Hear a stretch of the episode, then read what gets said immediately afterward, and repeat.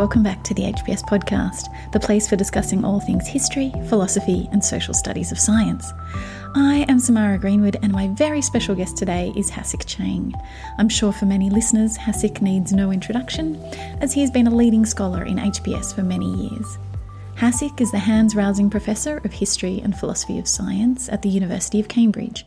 And in looking up his profile online for this introduction, I came across this little gem. Professor Chang's research focuses on taking the most obvious items of scientific knowledge and asking how we came to know such things. Usually, such a line of questioning reveals that even the most mundane piece of knowledge was hard won through the most challenging and fascinating investigations and debates. As well as being well known for his books, including Inventing Temperature, Is Water H2O, Realism for Realistic People, and his upcoming work, How Does a Battery Work, Hasok has also taken a leading role in the discipline, particularly as a founding member of both the Committee for Integrated HPS and the Society for Philosophy of Science in Practice, both of which have previously been mentioned on the podcast. As an aside, I've been lucky enough to present at conferences run by both organisations, and they were truly wonderful experiences. And Hasok was always a very generous presence.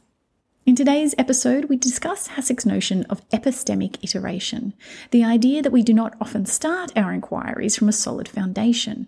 Rather, we knowingly start from an imperfect position and then use the outcomes of our inquiry to refine and correct that original starting point. In Realism for Realistic People, Hasok quotes Peirce as saying, Inquiry is not standing on the bedrock of fact. It is walking upon a bog, and we can only say, This ground seems to hold for the present. Here I will stay till it begins to give way. Hi, Hasok, and welcome to the HPS podcast. It is great to have you as our guest today. Hi, Samara. Thank you for having me on the podcast. First, I would love to know how you found your way to history and philosophy of science. Uh, I was an undergraduate student of physics at Caltech in the States. I was very gung ho about physics, particularly theoretical physics. I mean, yeah, I was going to be the next Feynman, whatever. when I went to university to start studying physics seriously, what I found was that, well, basically physics wasn't what I imagined it to be and everything I was excited about, my physics professors would say, that's a philosophical question, meaning don't ask, don't worry about this stuff. Do your problem sets and maybe after you get your PhD, you could start thinking about things like interpretations of quantum mechanics or what happened before the Big Bang, any such things. So I was struggling with that. And then I discovered that there was such a thing called the philosophy of science. And gradually it became clear to me that's what I needed to do. So I went to get my PhD in philosophy and then history of science came slightly later in the course of doing philosophy. But one thing I have to add to that story is that I got a really excellent humanities education at Caltech, which is not why I went there. But as it turns out, they, they do have an excellent division of humanities and social sciences. And I was taught by great people like Jim Woodward and Daniel Kevles. And it was just such a draw because every time I expressed any genuine interest in the humanities, the professors over there just loved it. they were so encouraging. I could get a reading course on whatever topic I was interested in that they didn't have a course on. So I, I ate all of it up and ended up actually with a self-designed major, which I called physics in context and then PhD in philosophy and research in history of science that's how it went. Excellent. A topical question for you next. Recently on the podcast, we covered the relatively recent turn to practice in philosophy of science. Interestingly, it provoked some strong opinions on social media about the positives and the negatives of this turn. Now, I know you've played some part in this shift. I was wondering what you think maybe the strengths and weaknesses are of the practice approach to philosophy of science. Yeah, yeah, sure. I think a clear possible weakness is that it can go kind of vague or wobbly in philosophical terms. So we, we have to take care that our thinking is systematic and precise. But I think we can do it, and there are many excellent practice oriented philosophers doing precisely that through organizations like SPSP, the Society for Philosophy of Science in Practice. We are really promoting the highest quality work. I know you've had a recent podcast with Rachel Ankeny. So she and I were among the co-founders of SPSP. It's been a wonderful enterprise to be involved in. But for me, the practice orientation is almost a given. It's not even really a choice. That's the only way I can see doing philosophy of science. As I mentioned, I had come from science. My philosophical questions were always really about the details of science. So the practice orientation, I think, comes naturally with that. And then because I got so interested in the history of science, I just almost always found the more, let's say, proposition focused uh, philosophy of science really quite useless for most work in history of science. I think that's been responsible for this great gap people often see, at least in the Anglophone world, between history of science and philosophy of science. If there's blame to be had, I think much of it is with the type of philosophy that we have been practicing in mainstream philosophy of science. So I think the practice orientation for me is the natural way to bring the H and P together in HPS. Mm, no, wonderful. And now today we're discussing the concept of epistemic iteration, a term you introduced in your 2004 book, Inventing Temperature. Could you first tell us the backstory of how you came to formulate this particular concept? Mm-hmm. Yeah, as you mentioned, the concept came up in my book about the history of temperature and thermometers it was my answer to a real dead end in my thinking that actually gave rise to the book in the first place. The book began when I started thinking a bit casually about how thermometers work. Easy, right? But when I started thinking about how we know if our thermometers are correct, then I realized there was a really serious circularity there. So we might want to say, if you're looking at the standard mercury thermometer, right, we need to know that the expansion of mercury as temperature goes up is actually linear or uniform in some discernible way. How can we test that assumption? We'd have to know enough thermal physics to be able to test that assumption, right? Because the obvious way to test it would be with a thermometer which we don't have. what you'd love to do is make a plot of the volume of mercury against real temperature, see if that's a straight line. But where do we access the real temperature without a thermometer that we already trust? There's circularity one. Failing that, what we'd like to do is have a good enough theory of thermal physics, which can tell us for sure how mercury or any other liquid fluid would expand. There's circularity number two. Mm. so you need to have a thermometer that you trust in order to be able to have a trustworthy thermal physics and it goes round and round. So I, I was just completely stuck. I said, how do I get out of this? And epistemic iteration was the answer. And the answer was we start from something that is quite uncertain, like the thermometer that you rig up without a complete assurance, either by experiment or theory that it is correct. But you take that as your provisional temperature standard, which allows you to go and make investigations in thermal physics. And then the idea of iteration is that having made such investigations, hopefully you learn something that allows you to come back to your starting point and correct it or refine it. And that's exactly what I then began to realize had happened in the history of thermometry physics in general. Excellent. I was wondering from that starting point, did you use other case studies to also think about this, or it was just purely looking at that particular case study? So, in that 2004 presentation, there were multiple examples, all from thermometry, right? Starting with, in fact, the use of bodily sensation as a starting point. Where does our notion of temperature come from in the first place is the sensation of hot and cold, right? So initially we say, yeah, there's something there about our world that can be captured by this notion of warmth or temperature. And then what happened next is people made these little devices with a glass tube filled with a liquid, and they realized, ah, when it gets warmer, the liquid goes up. When it gets colder, liquid goes down. The term of art for that is a thermoscope, right? Rather than a thermometer, because you don't actually have numbers attached to the readings.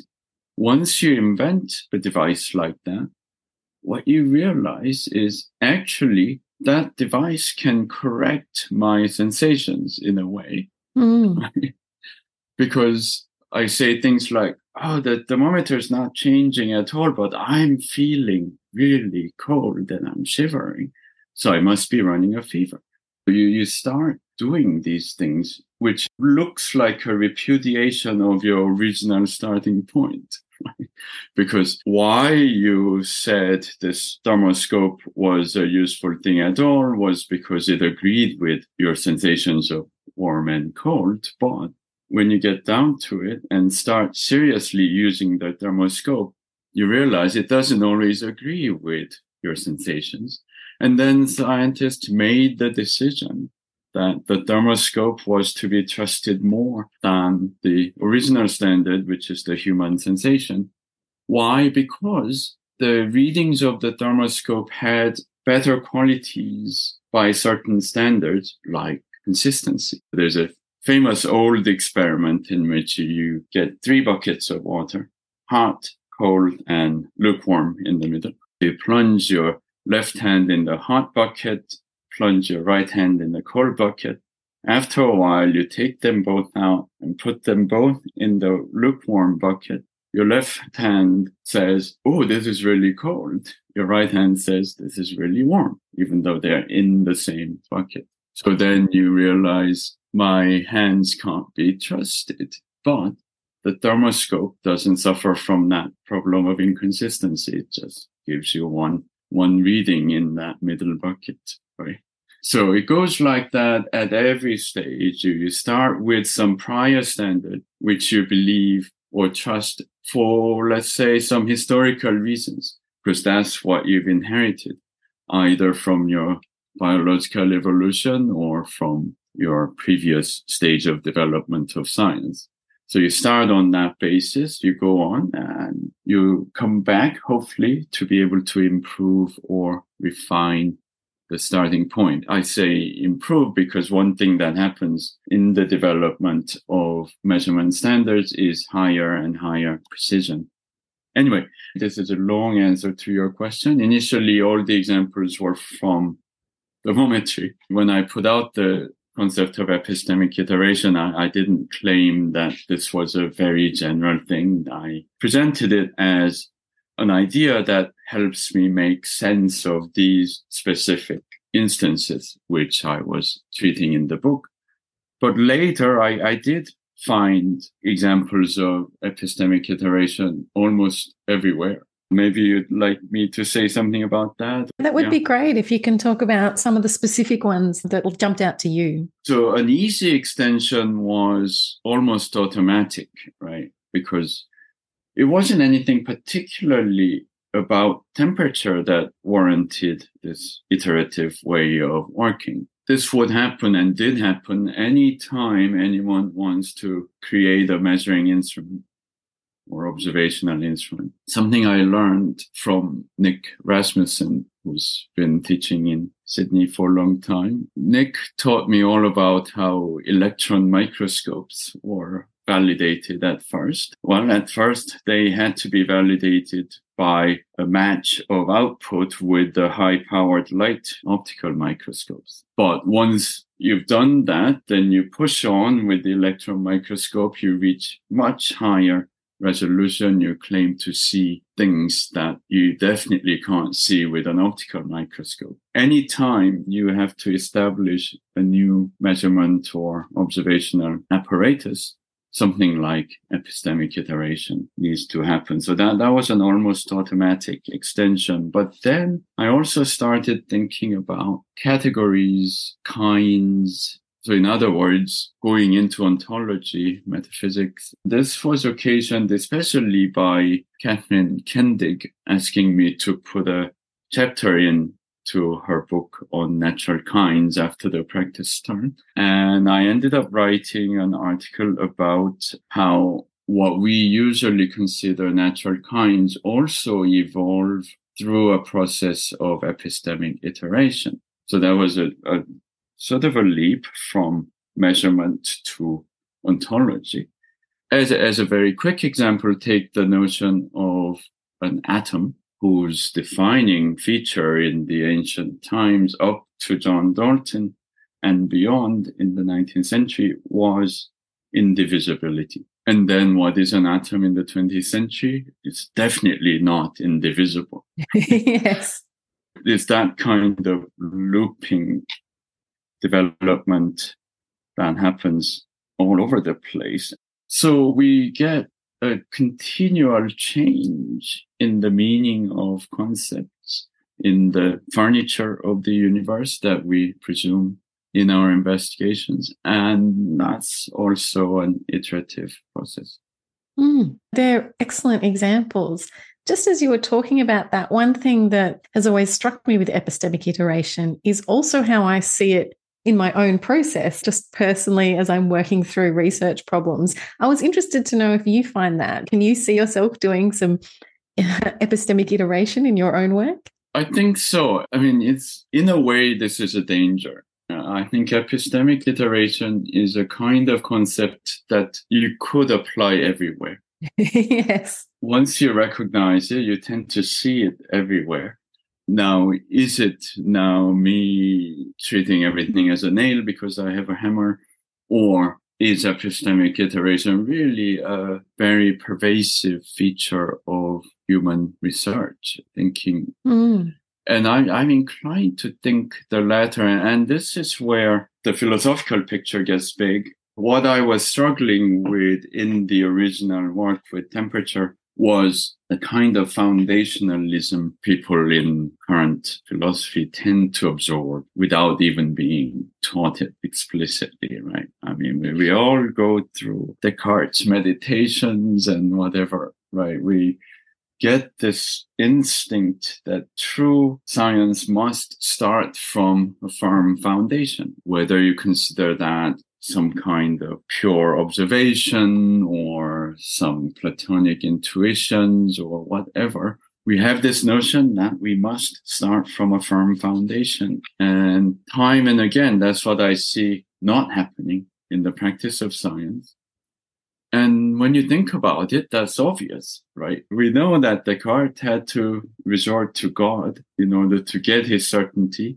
And if we have rejected God, at least in the realm of empirical science, and if we have also rejected some sort of infallible intuition, then we have got nothing left that would give us certainty. Then any investigation we make has to be on the basis of something like an iterative method. We have to start from where we stand. And then if we're lucky enough, we will be able to improve our foundation. But the foundation's never going to be indubitable and eternal. The foundation is going to be provisional. So I think, yeah, I do see it everywhere. That includes philosophy. And this is a too long a story to tell within the 30 minutes, but I see it connecting deeply with the pragmatist tradition. with, for example, John Dewey saying, look, even logic is an empirical discipline. We're going to improve it as we go on the basis of our experience of inquiry? So I'm taking empiricist or pragmatist attitude towards philosophy as well. How do we do philosophy? In philosophy, we can only start with a plausible provisional starting point and let me see how the thinking goes. And I'll probably have to come back and revise my basis. Mm, that's fabulous. So, how is the concept of epistemic iteration useful for thinking about the practice of science? There's an overall perspective I'd like to offer in that regard, which is that if we want to talk about the practice of science, then we have to think in terms of actual places where scientific investigation can start.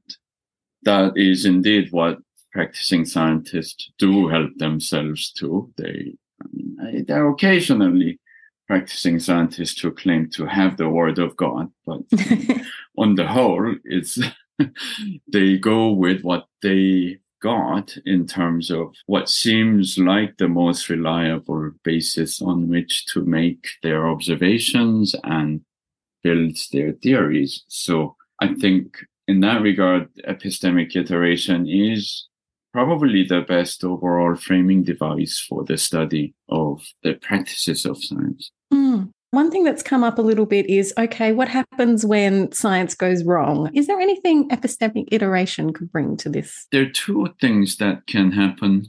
One is if the iteration goes well, then you will be able to revise your starting point without completely discarding it. And there would be some sort of convergence happening in the successive steps we don't need to pretend that what we're converging to is the absolute truth or anything. But convergence means stability. It means something we can build something else on.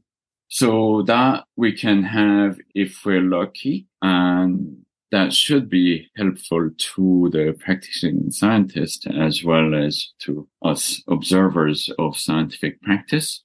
But it can also happen that epistemic iteration gets nowhere. You actually discover a dead end. Then you just have to go back to the drawing board, start with a new provisional starting point, see how that runs. So it could be that we mess up the earth so much that we do have to go with Elon Musk to Mars. Hopefully not, right? Hopefully we can work with what we've got, but some things are dead ends. And I think that's also happened in the history of science, right? I mean, alchemy as we know it was kind of a glorious dead end. A lot of wonderful things came out of alchemical investigations, but if alchemy means the crude thing about gold making or creation of, of medicine to give you eternal life or something. That turned out to be an unproductive starting point. And that, that's fine too. We learn on a large scale in that way. Yeah. So I'm interested to know what kind of reception you've had to the concept. And do you think it's been taken up by others in any interesting ways? So the reception has been quite pleasing. I, I think anyone who considers the issue tends to agree that, yeah, something like epistemic iteration has to be happening in order for us to make credible progress in science or in, in other realms of life as well.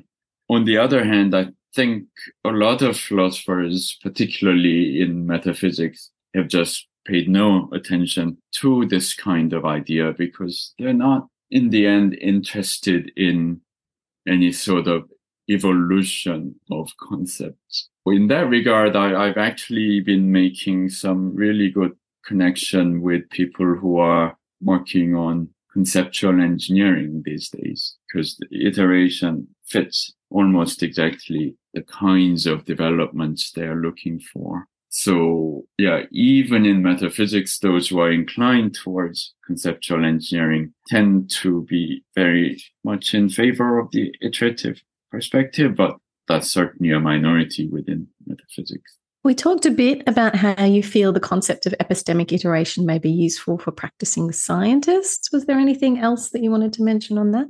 Yeah, one of the most interesting experiences I've had in terms of the reception of the idea of epistemic iteration was an approach from psychiatrists.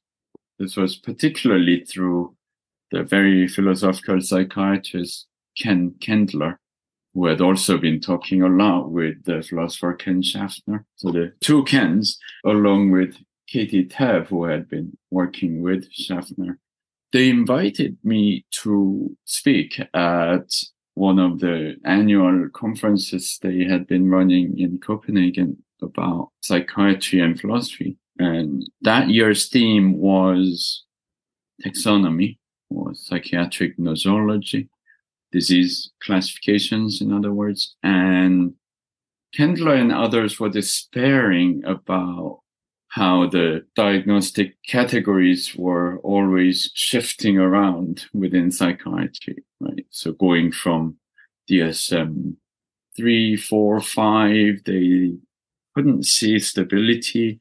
The categories kept getting revised and they thought, does that mean we're not talking about anything real? And Kendler picked up the notion of epistemic iteration. So I went and gave a talk. And my main message was that it's okay to have shifting categories as long as you're managing the shift in, in this iterative fashion. Another thing they were worrying about was whether they are getting stuck in, as it were, local minima whether they were getting stuck in a stable place that's not the optimal solution. And my message about that was, well, that may be, but don't knock local minima so much. because if by iteration we get to a stable place, that is worth something. So that was also a pluralist message. There isn't just the one right answer especially when it comes to things like taxonomy, kinds, right? There are many ways of cutting the universe. There may be multiple joints, even if you believe in the joints. And it's fine to try out different methods and try to improve each one of the starting points that you may take.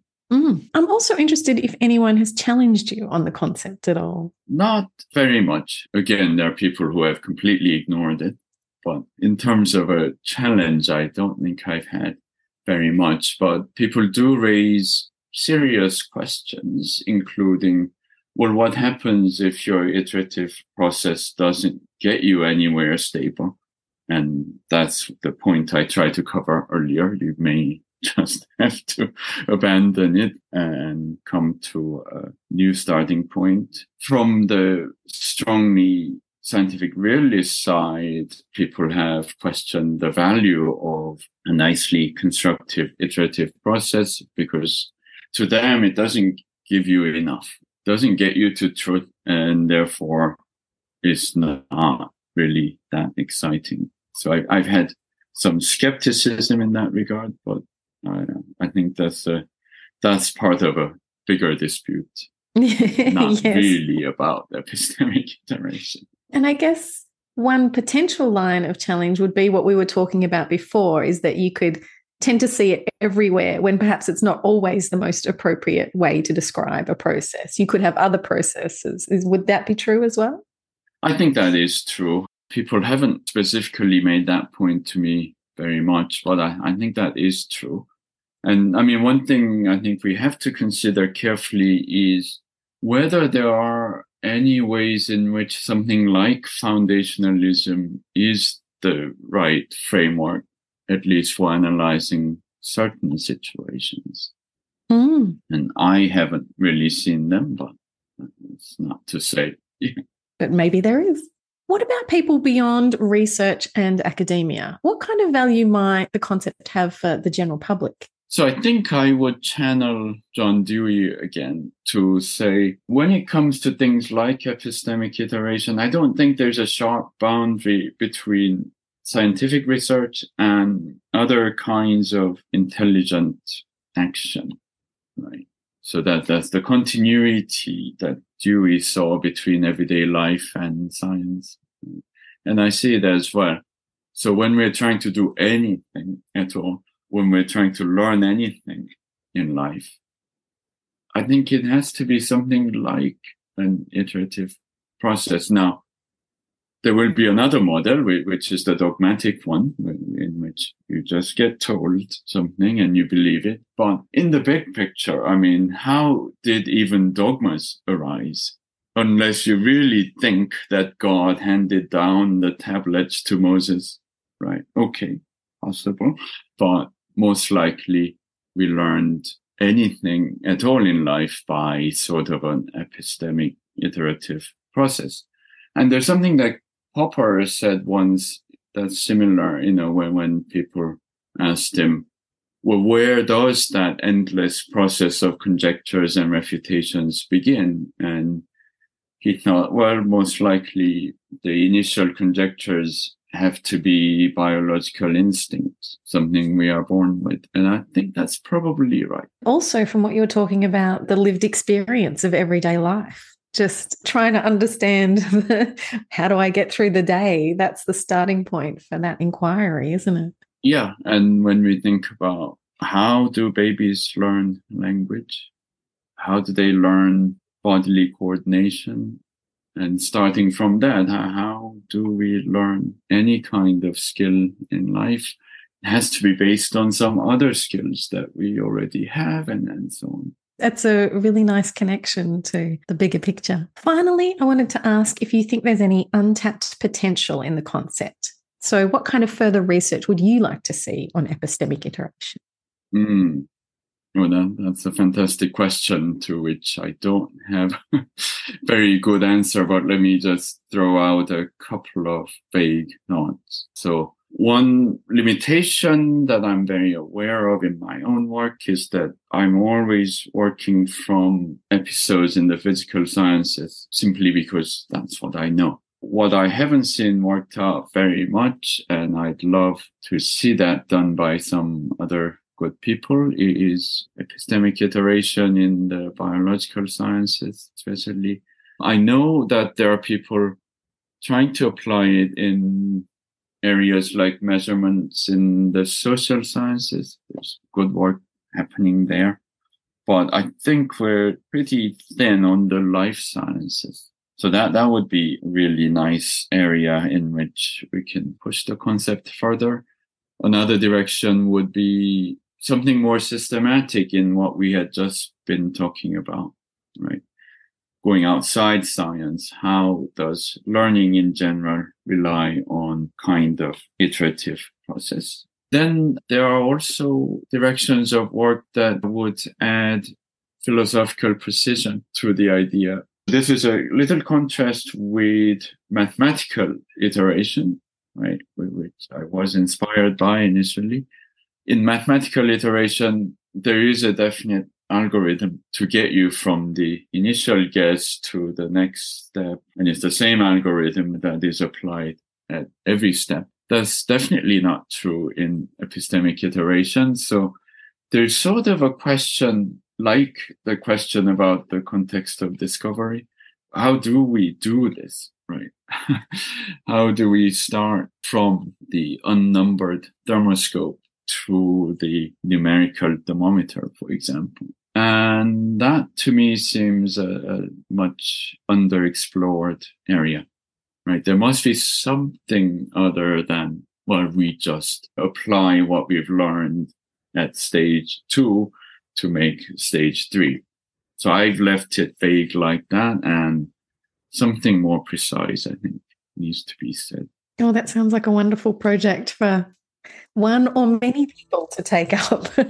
Someone should do it. Thank you, Hasok, for being on the podcast. It's been an absolute pleasure. You're most welcome, Simone. I look forward to hearing the final product.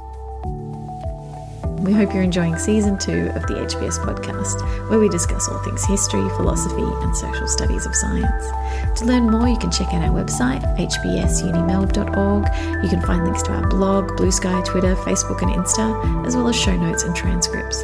I'm Samara Greenwood, my co producer is Indigo Keel, and we would like to together thank the School of Historical and Philosophical Studies at the University of Melbourne for their ongoing support.